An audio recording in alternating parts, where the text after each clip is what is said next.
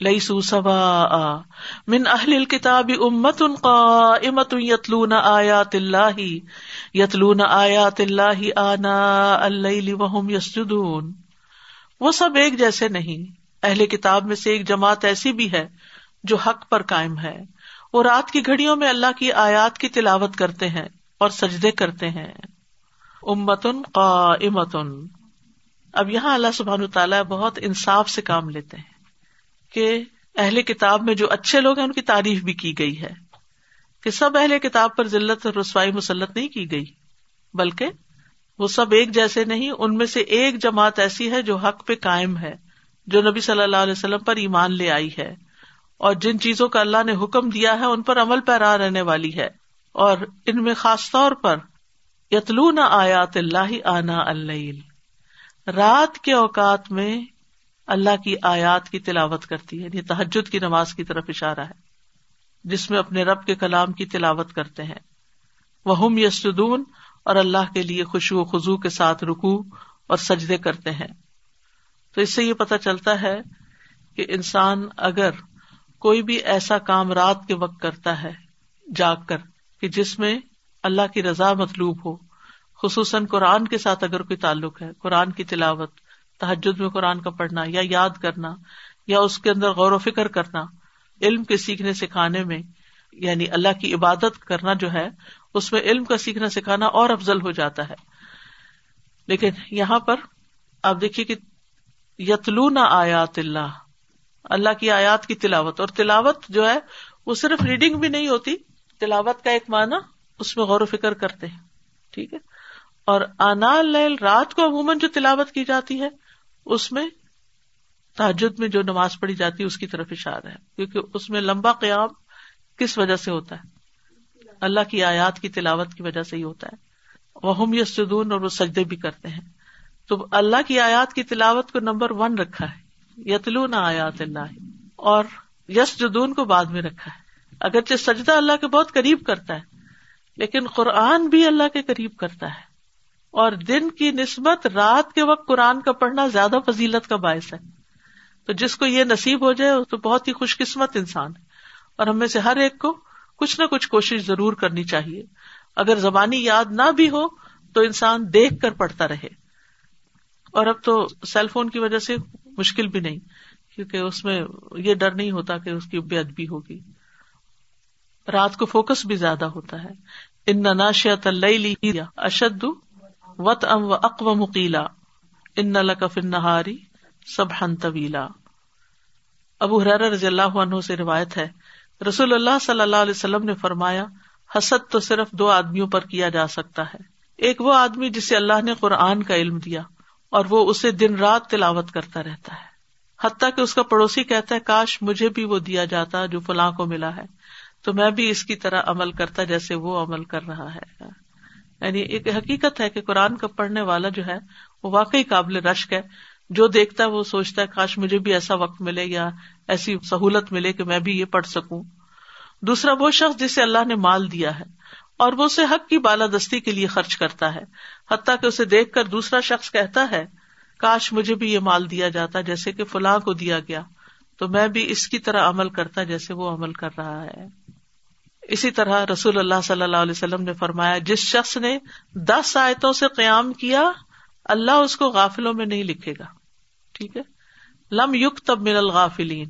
وہ غافلوں میں نہیں لکھا جائے گا۔ دس آیتیں۔ بس سورت القحف کی پہلی دس آیتیں آپ پڑھتے ہیں۔ اسی طرح دس آیتوں والی صورتیں پڑھتے ہیں۔ تو آپ غافلوں میں نہیں لکھے جائیں گے۔ اور جو سو آیتوں سے قیام کرے، وہ فرما برداروں میں لکھا جاتا ہے۔ اور جو ہزار آیتوں سے قیام کرے وہ بے انتہا ثواب جمع کرنے والوں میں لکھ دیا جاتا ہے۔ تو اس لیے اب یہ ہر ایک کی اپنی کیپیسٹی ہے اور شوق ہے اور ہمت ہے کہ وہ کتنی آیتیں پڑھ سکتا ہے۔ اسی طرح ایک اور روایت میں ہے تبرانی کی۔ نبی صلی اللہ علیہ وسلم نے فرمایا، جس آدمی نے رات کے قیام میں دس آیات تلاوت کی، اس کے لیے اجر کا ڈھیر لکھا جاتا ہے۔ اور یہ ڈھیر دنیا اور جو کچھ اس میں ہے، اس سے بہتر ہے۔ اور پھر جب قیامت کا دن ہوگا تو تمہارا رب عزا وجاللہ فرمائے گا، پڑھتا جا اور ہر آیت کے بدلے میں ایک درجہ چڑھتا جا۔ یہاں تک کہ جو سب سے آخری آیت اس کو یاد ہوگی، وہ اس تک پہنچ جائے گا۔ تب تیرا رب عزا وجاللہ بندے سے فرمائے گا، مٹھی بھرو۔ وہ بندہ اپنے ہاتھ کے اشارے سے کہے گا رب تو خوب جانتا ہے کہ کیا بھروں۔ تو اللہ تعالیٰ فرمائے گا، ایک ہاتھ میں ہمیشگی اور دوسرے میں نعمتیں بھر لو۔ یعنی کتنا زیادہ اس کے لیے ایک عزت اور اکرام کا معاملہ ہوگا کہ اللہ سبحان تعالیٰ براہ راست اس سے بات کرے گا۔ اللہ تعالیٰ ہمیں بھی ایسے لوگوں میں شامل کر لے کہ ہم قرآن یاد کرے اور ہمیں یاد رہ جائے۔ ایک ہوتا ہے یاد کرنا اور ایک ہوتا ہے یاد کر کے پھر پڑھنا بھی۔ یہ اب اہل کتاب ہی کی صفت بیان ہو رہی یہاں پر۔ یؤمنون باللہ والیوم الاخری ویأمرون بالمعروف وینہون عن المنکر ویسارعون فی الخیرات وأولئک من الصالحین وہ اللہ اور یوم آخرت پر ایمان رکھتے ہیں اور وہ نیکی کا حکم دیتے ہیں اور برائی سے روکتے ہیں یعنی ایک طرف نمازیں پڑھتے ہیں، اللہ کی کتاب پڑھتے ہیں اور دوسری طرف ایمان کے ساتھ ساتھ امر بال معروف اور نئی انل منکر بھی کرتے ہیں۔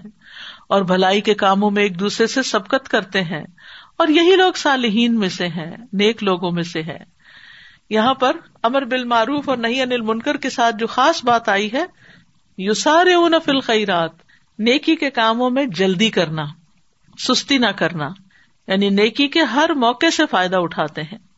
اور جب بھی ہو سکے فوراً نیکی کر لیتے ہیں۔ یعنی کوئی موقع آئے صحیح وہ تلاش میں رہتے ہیں اور فوراً کرنے کی کرتے ہیں۔ اس کی وجہ یہ ہے کہ نیکی سے محبت ہے انہیں۔ کیونکہ جس چیز سے محبت ہوتی ہے، وہ کام کرنے میں دیر نہیں لگتی۔ وہ مشکل میں بھی وہ کام انسان کر لیتا ہے۔ اور انہیں نیکی کے فائدوں کا بھی اور ان کے نتیجوں کا بھی پتا ہوتا ہے۔ تو یہ چیز بھی ان کی موٹیویشن کا سبب بنتی ہے۔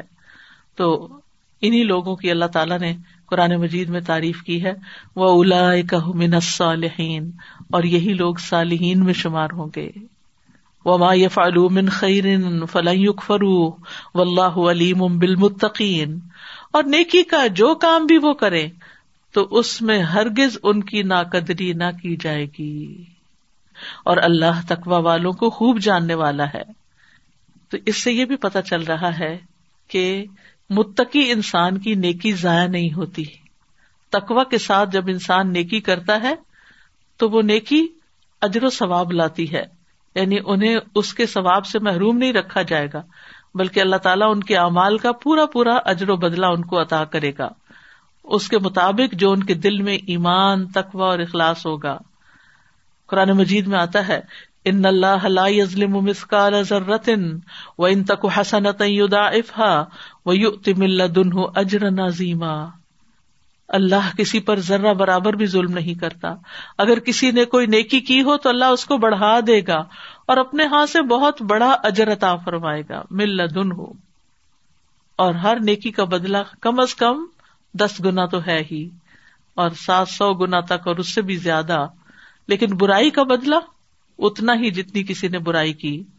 ان الذين كفروا لن تغني عنهم اموالهم ولا اولادهم ولا اولادهم من الله شيئا واولئك اصحاب النار هم فيها خالدون یقیناً وہ لوگ جنہوں نے کفر کیا، ان کے مال اور ان کی اولاد، انہیں اللہ سے بچانے میں ہرگز کچھ بھی کام نہ آئیں گے۔ اور یہی لوگ آگ کے ساتھی ہیں، وہ اس میں ہمیشہ رہنے والے ہیں۔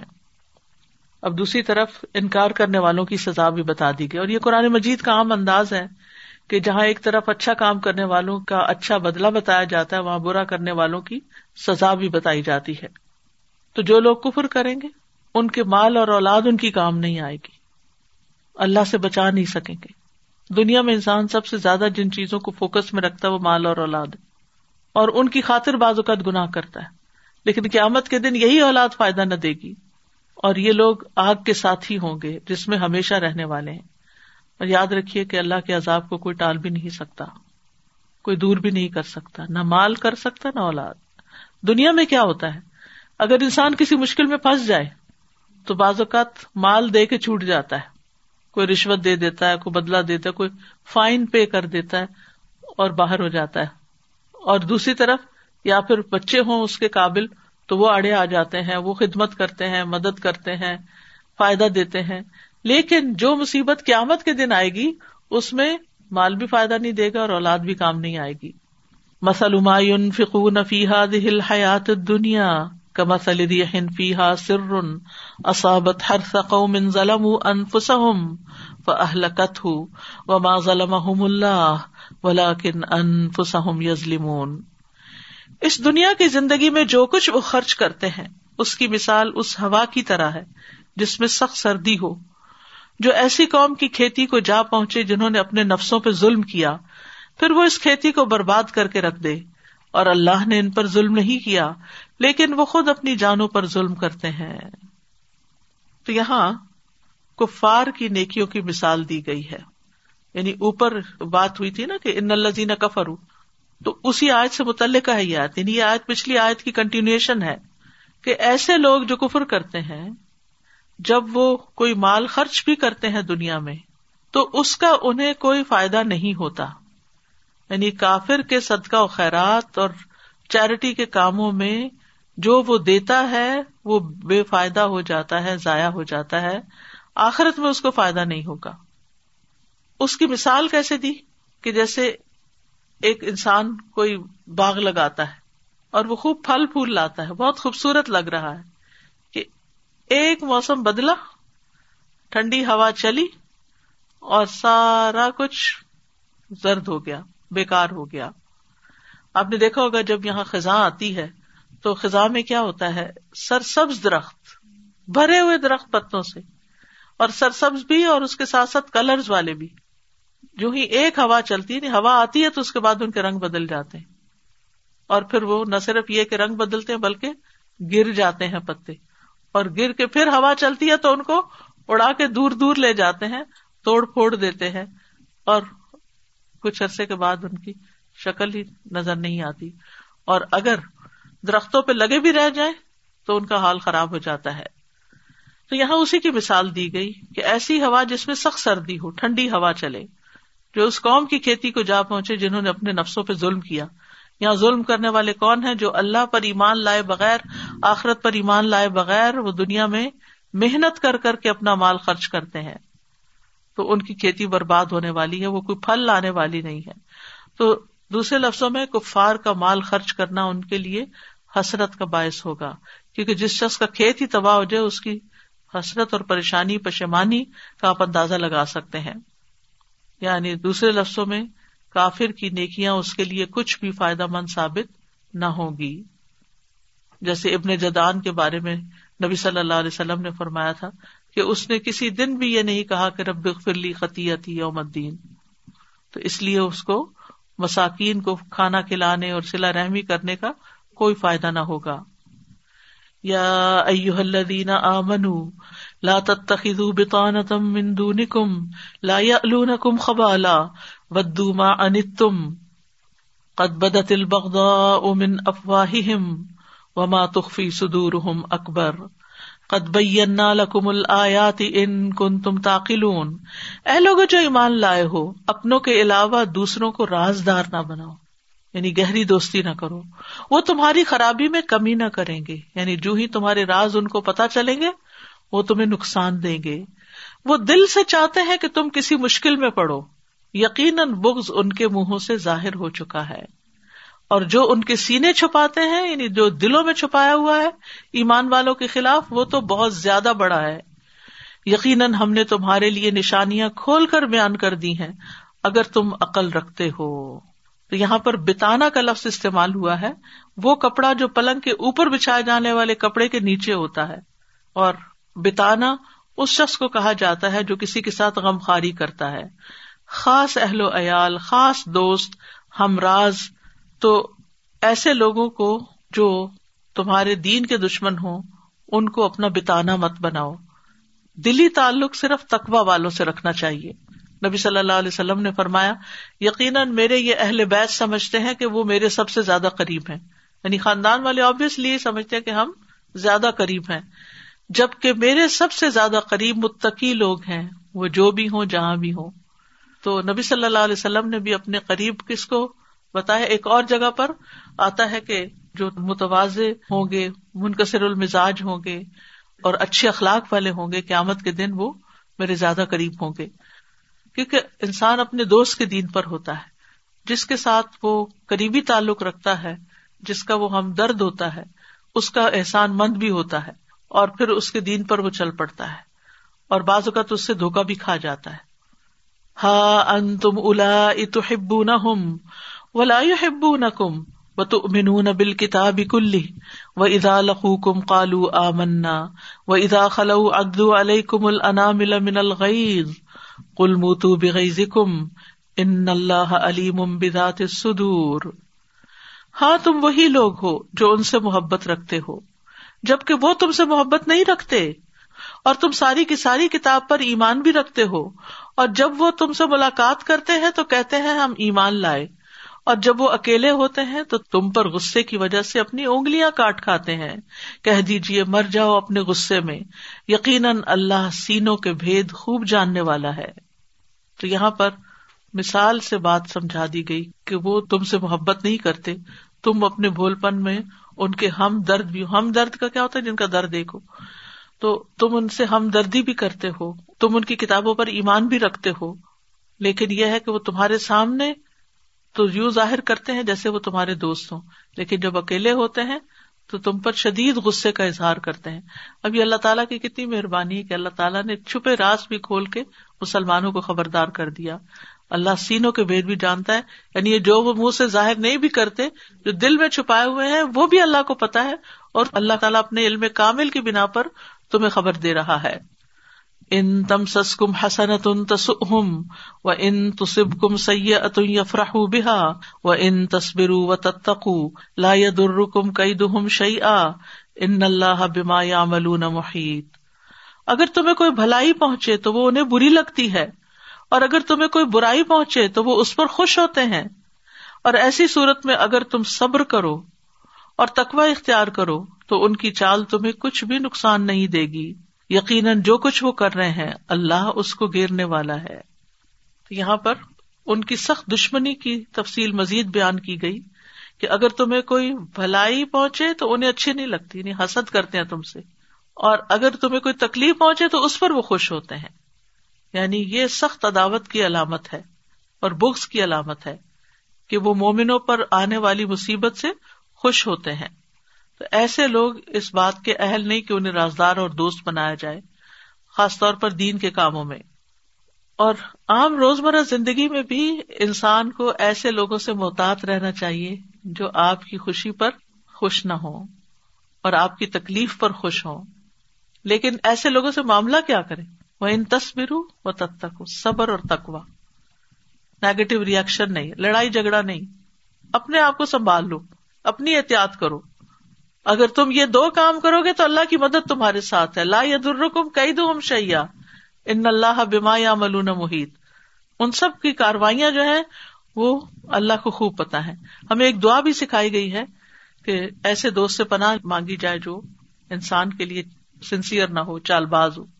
اللہ انی اعزب کا من جار سو و من تشیبنی قبل المشیبی و من ولدن یقون علیہ ربن و من مال یقون علیہ عذابن و من خلیل ماکرن این ترانی و قلب یرانی ان را حسنتن دفنہا و ادارہ آ سی ادا یعنی ایسے چال باز دوست سے جس کی آنکھیں مجھے دیکھ رہی ہوں اور اس کا دل میری نگرانی کر رہا ہو اور اگر وہ کوئی نیکی کی بات دیکھے تو اس کو دبا دے، چھپا دے، ذکر ہی نہ کرے۔ اور اگر کوئی برائی کی بات دیکھے تو اس کو پھیلا دے۔ تو بات یہ ہے کہ جس کو صبر اور تقوا مل جائے مقابلے کے لیے، اس کو بہت سی بھلائی مل گئی۔ وہ از تمن اہل کا تب المنین مقاعد القتال و اللہ سمی علیم اور وہ وقت بھی یاد کریں جب آپ صبح سویرے اپنے گھر والوں سے عہد کی طرف نکلے تھے۔ آپ جنگ کے لیے مومنوں کو مورچوں پر متعین کر رہے تھے۔ اور اللہ خوب سننے والا، خوب جاننے والا ہے۔ یہاں قصبۂ عہد کا بیان شروع ہو رہا ہے۔ آگے کئی آیات میں مسلسل اس کا ذکر آئے گا۔ قصبۂ بدر میں جب ضلع تعمیر شکست ہوئی مشکین مکہ کو، ان کے ستر آدمی قتل ہوئے، ستر قید ہوئے، تو پھر انہوں نے پورے جوش و خروش کے ساتھ مدینہ پر حملہ کرنے کا ارادہ کر لیا، منصوبہ بنا لیا۔ اور مختلف قبائل سے لوگوں کو جمع کر کے تقریباً تین ہزار کا مسلح لشکر ساتھ لے لیا اور جبل عہد کے قریب آ کر ٹھہر گئے۔ رسول اللہ صلی اللہ علیہ وسلم نے صحابہ کرام سے مشورہ کیا، بعض نے مدینہ میں رہ کے لڑنے کا مشورہ دیا، جبکہ بعض پرجوش نوجوانوں نے جو بدر میں شریک نہیں ہو سکے تھے، میدان میں نکل کر لڑنے پہ اصرار کیا۔ تو آپ ان کی رائے کے مطابق ایک ہزار لوگوں کو ساتھ لے کر نکلے۔ مقام شوت پر عبداللہ بن ابئی نے دھوکا دیا، اپنے تین سو ساتھیوں کو لے کر واپس آ گیا۔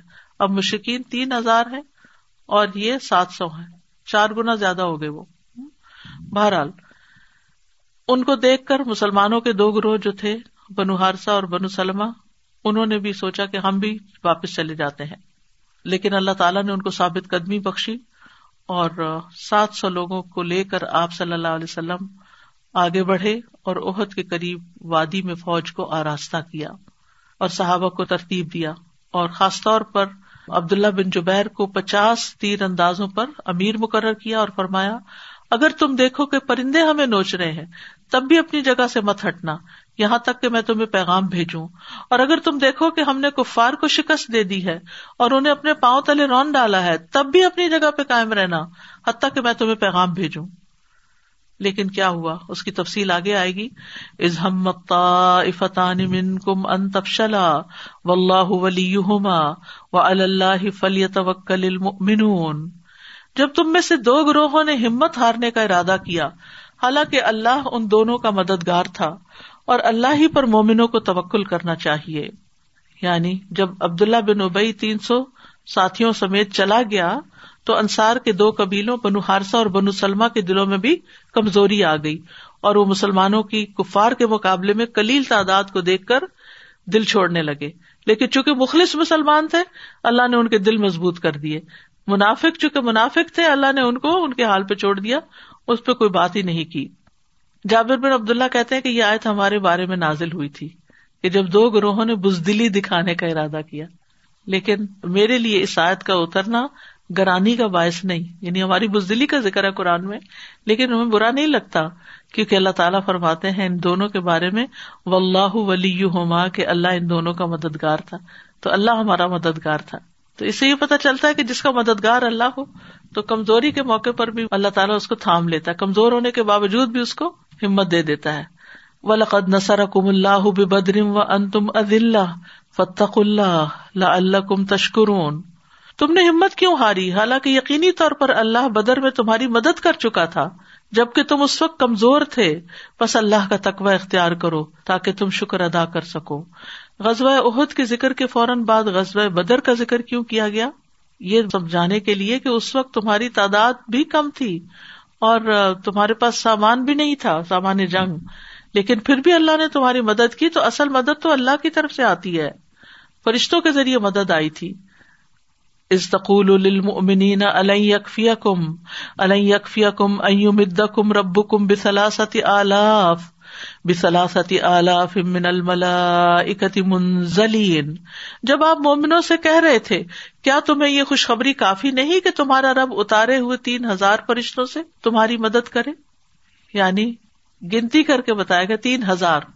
حالانکہ صرف ایک جبریل کے پر کے کونے سے جو انہوں نے سدوم کی بستیوں کو کھاڑ کے آسمان تک لے جا کے واپس پلٹایا تھا، وہ بھی کافی تھی۔ ایک جبریل کا ایک پر ہی کافی تھا سب کو اڑانے کے لیے۔ لیکن چونکہ انسان ہے نا، حساب کتاب میں اس کو بڑا سکون ہوتا ہے، گنتی کرتا ہے کہ اچھا اتنے پیسے ہیں، اتنی یہ چیز ہے، وہ کوانٹٹی کو دیکھتا رہتا ہے نا۔ تو اللہ نے بھی پھر انہیں کی رعایت کرتے ہوئے ان کو بتایا کہ تمہارے رب نے تم سے تین ہزار فرشتوں کا وعدہ کیا۔ سعد میں نبی وکاس کہتے کہ میں نے عہد کے دن رسول اللہ صلی اللہ علیہ وسلم کو دیکھا، ان کے ہمراہ دو مرد سفید لباس میں آپ کی حمایت میں بڑی سختی سے لڑ رہے تھے۔ میں نے ان کو اس سے پہلے اور بعد میں کبھی نہیں دیکھا۔ اسی طرح صاحبہ نے اور بھی چیزیں دیکھی تھی بلا ان تصبر و تتقو و یا کم من فوریم ہادا یم دد کم رب کم بخمست آلاف من الملا اکتی مصومین۔ کیوں نہیں؟ بلکہ اگر تم صبر کرو گے اور تقوا اختیار کرو گے اور وہ دشمن تمہارے پاس اپنے پورے جوش سے آ جائے تو تمہارا رب پانچ ہزار نشان لگائے ہوئے فرشتوں سے تمہاری مدد کرے گا۔ یعنی جتنا جتنا صبر اور تقوا بڑھے گا، اتنی اتنی مدد بھی بڑھ جائے گی۔ وما جا اللہ اللہ بشرا لکم ولی تتم ان قلوب کم بھی و من نسر اللہ من ان دلہ عزیز الحکیم اور اللہ نے اس مدد کو تمہارے لیے خوشخبری ہی بنا دیا۔ اور تاکہ تمہارے دل اس سے مطمئن ہو جائیں۔ اور مدد تو بس اللہ ہی کی طرف سے ہے، جو بہت زبردست، بہت حکمت والا ہے۔ یعنی یہ فرشتوں کی تعداد کو مینشن کرنا تمہارے لیے خوشخبری بھی تھا اور دلوں کا اطمینان کا ذریعہ بھی۔ لیکن یہ یاد رکھے مومن کہ اللہ تعالیٰ فرشتوں کے بغیر بھی مدد کرنے پہ قادر ہیں۔ وہ من نسر اللہ من ان دلہ یہ تو صرف انسانوں کو خوش کرنے کے لیے تعداد بتائی گئی۔ ورنہ تو اصل میں اللہ ہی کی مدد ہے۔ یعنی انسان صرف اسباب پہ اعتماد نہ کرے۔ اسباب تو دلوں کے اطمینان کے لیے ہوتے ہیں۔ اصل چیز جو ہے وہ اللہ کی مدد ہوتی ہے۔ اس پر انسان کا بھروسہ ہو تو پھر بڑی سے بڑی مشکل بھی آسان ہو جاتی ہے۔ لیکتا طرف من الدین کفرو او یک بت ہم فین کلیبو خوبین اور یہ مدد اس لیے بھی آئی تاکہ وہ کافروں کا ایک حصہ کاٹ دے یا وہ انہیں زلیل و پسپا کر دے تو وہ نامراد ہو کر لوٹ جائیں۔ یعنی اللہ نے یہ مدد کس لیے بھیجی جنگ بدر میں؟ تاکہ ان کے بڑے بڑے آئما جو ہے وہ ختم ہو جائے ان کا ایک حصہ کٹ جائے اور ان کو زلیل و پسپا کر دے اور وہ واپس مکہ لوٹے کس طرح؟ زلیل و خار ہو کے خائب و خاصر ہوتا ہے وہ جو اپنے مقصد کو نہ پہنچ سکے۔ یعنی جس چیز کی وہ آرزو رکھتا تھا وہ تو آئے تھے مسلمانوں کو مٹانے۔ لیکن بغیر اس کامیابی کے وہ واپس پلٹے۔ لئی سلک من المری شعی ان او یتوب علیہم او یو ادب ہم فن ظالمون۔ آپ کے لیے اس معاملے میں کچھ بھی اختیار نہیں۔ خواہ وہ ان پر مہربان ہو جائے یا وہ انہیں عذاب دے، کیونکہ بلا شبہ وہ ظالم ہے ان آیات کا شان نزول یہ ہے کہ حضرت سے روایت کرتے ہیں کہ جنگ عہد کے دن رسول اللہ صلی اللہ علیہ وسلم کا ربائی دانت ٹوٹ گیا اور آپ کے سر میں بھی زخم لگا۔ آپ اپنے سر سے خون پوچھتے جا رہے تھے اور فرما رہے تھے، وہ قوم کیسے فلاح پائے گی جس نے اپنے نبی کے سر میں زخم لگایا اور اس کا ربائی دانت توڑ دیا، جبکہ وہ انہیں اللہ کی طرف بلا رہا تھا۔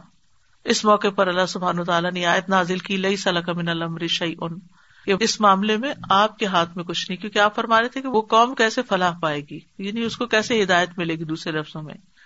لیکن یہ ہے کہ نبی صلی اللہ علیہ وسلم کو جب روک دیا گیا تو جن لوگوں کے بارے میں آپ یہ کہہ رہے تھے اور جنہوں نے یہ تکلیف آپ کو پہنچائی تھی، بعد میں وہ مسلمان بھی ہو گئے تھے۔ اللہ نے ان کو اسلام کی ہدایت عطا کر دی تھی۔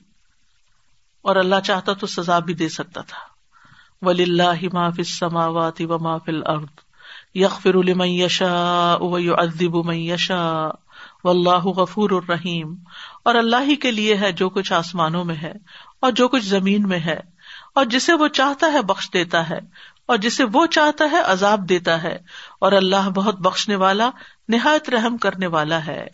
یہاں اللہ سبحان تعالی کی ملکیت اور اس کی قوت اور قدرت کے بارے میں بات کی گئی ہے کہ ہر چیز کا مالک وہ ہے، حتیٰ کے بخش کا مالک بھی وہی ہے۔ اور جس کے حق میں وہ چاہے، اس کو وہ بغیر کسی کے سفارش کے بھی بخش سکتا ہے۔ اور جس کو عذاب دینا چاہے تو کوئی اس کو روکنے والا بھی نہیں ہے۔ بہرحال و اللہ غفور رحیم کہہ کے آخر میں یہ بتا دیا گیا کہ اللہ کی رحمت وسیع ہے، اس کی رحمت اس کے غزب پر غالب ہے۔ اور ہمیں کبھی کسی کے بارے میں یہ نہیں کہنا چاہیے کہ اللہ تعالیٰ اس کو نہیں بخشے گا، کیونکہ ایک بہت دل دہلا دینے والی روایت آتی ہے ابو داود میں۔ ابو حرارا سے روایت ہے، رسول اللہ صلی اللہ علیہ وسلم نے فرمایا، بنو اسرائیل میں دو آدمی ایک دوسرے کے بھائی بنے ہوئے تھے۔ ان دونوں میں سے ایک تو گناگار تھا اور دوسرا عبادت میں کوشش کرنے والا تھا۔ عبادت کی جد و جہد میں لگے رہنے والا شخص ہمیشہ دوسرے کو گنا کرتے ہی دیکھتا اور کہتا، گناہوں سے رک جاؤ۔ ایک روز اس نے کوئی گناہ کرتے ہوئے اس کو دیکھا تو کہا کہ رک جاؤ۔ گناگار نے کہا، تم مجھے میرے رب کے ساتھ چھوڑ دو۔ کیا تم مجھ پہ نگران بنا کے بھیجے گئے ہو؟ اس نے کہا، اللہ کی قسم، اللہ تمہاری مغفرت نہیں کرے گا۔ یا کہا کہ اللہ تم کو جنت میں داخل نہیں کرے گا۔ تو دونوں کی روحیں قبض کر لی گئی دونوں رب العالمین کے پاس جمع ہوئے۔ تو اللہ نے اس عبادت میں کوشش کرنے والے سے فرمایا، کیا تو مجھے جانتا تھا؟ یا جو میرے ہاتھ میں ہے تجھے اس پہ قدرت حاصل تھی؟ اور پھر گناگار سے فرمایا، جاؤ، میری رحمت سے تم جنت میں داخل ہو جاؤ۔ اور دوسرے کے متعلق فرمایا، اسے آگ میں لے جاؤ۔ ابو ہرارا کہتے ہیں، اس ذات کی قسم جس کے ہاتھ میں میری جان ہے۔ اس شخص نے ایسی بات کہہ دی تھی جس نے اس کی دنیا اور اس کی آخرت تباہ کر کے رکھ دی۔ اللہ سبحان تعالیٰ ہمیں ایسی باتوں سے بچائے کہ جو ہم بے سوچے سمجھے کر جاتے ہیں اور اللہ کو ناراض کر دیتے ہیں۔ اللہ سبحان تعالیٰ ہمیں سمجھ اور حکمت عطا کرے اور صحیح بات کی توفیق عطا کرے۔ واخر داوانا ان الحمد اللہ رب العالمین۔ سبحان اللہ و بحمد کا اشد اللہ اللہ اللہ انتا استخر کا و اطوب السلام علیکم و رحمۃ اللہ وبرکاتہ۔